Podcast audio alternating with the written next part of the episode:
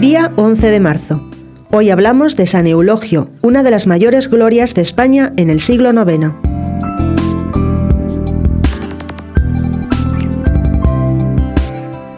San Eulogio nació en Córdoba el año 800 en una familia que se conservaba fervientemente católica cuando la mayoría de los católicos habían abandonado la fe por miedo al gobierno musulmán.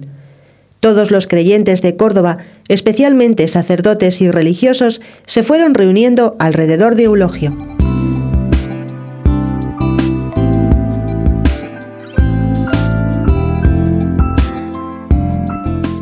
Cada día se hacía más difícil la vida para el cristiano en Córdoba, hasta que en el año 850 se desató un periodo de intolerancia islámica que provocó martirios.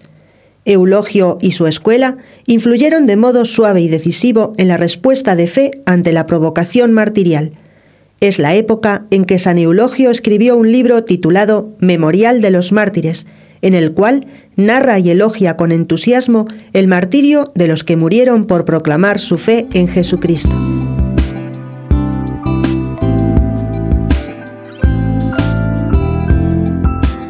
En el año 851, Eulogio fue arrestado y encarcelado, periodo que aprovechó para rezar, leer y alentar a otros. Al fin logró salir de la cárcel, pero encontró que el gobierno musulmán había destruido los templos, había acabado con la escuela donde él enseñaba y seguía persiguiendo a los que creían en Jesús.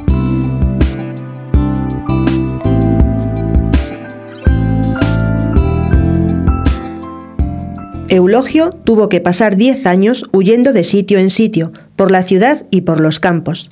Al fin, fue arrestado nuevamente por encubrir en su propia casa a una joven llamada Lucrecia, cristiana, hija de padre musulmán, que también moriría mártir.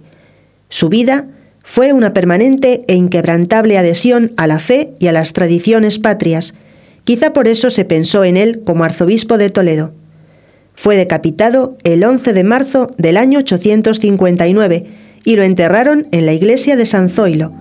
En el año 883 trasladaron los restos del mártir a Oviedo.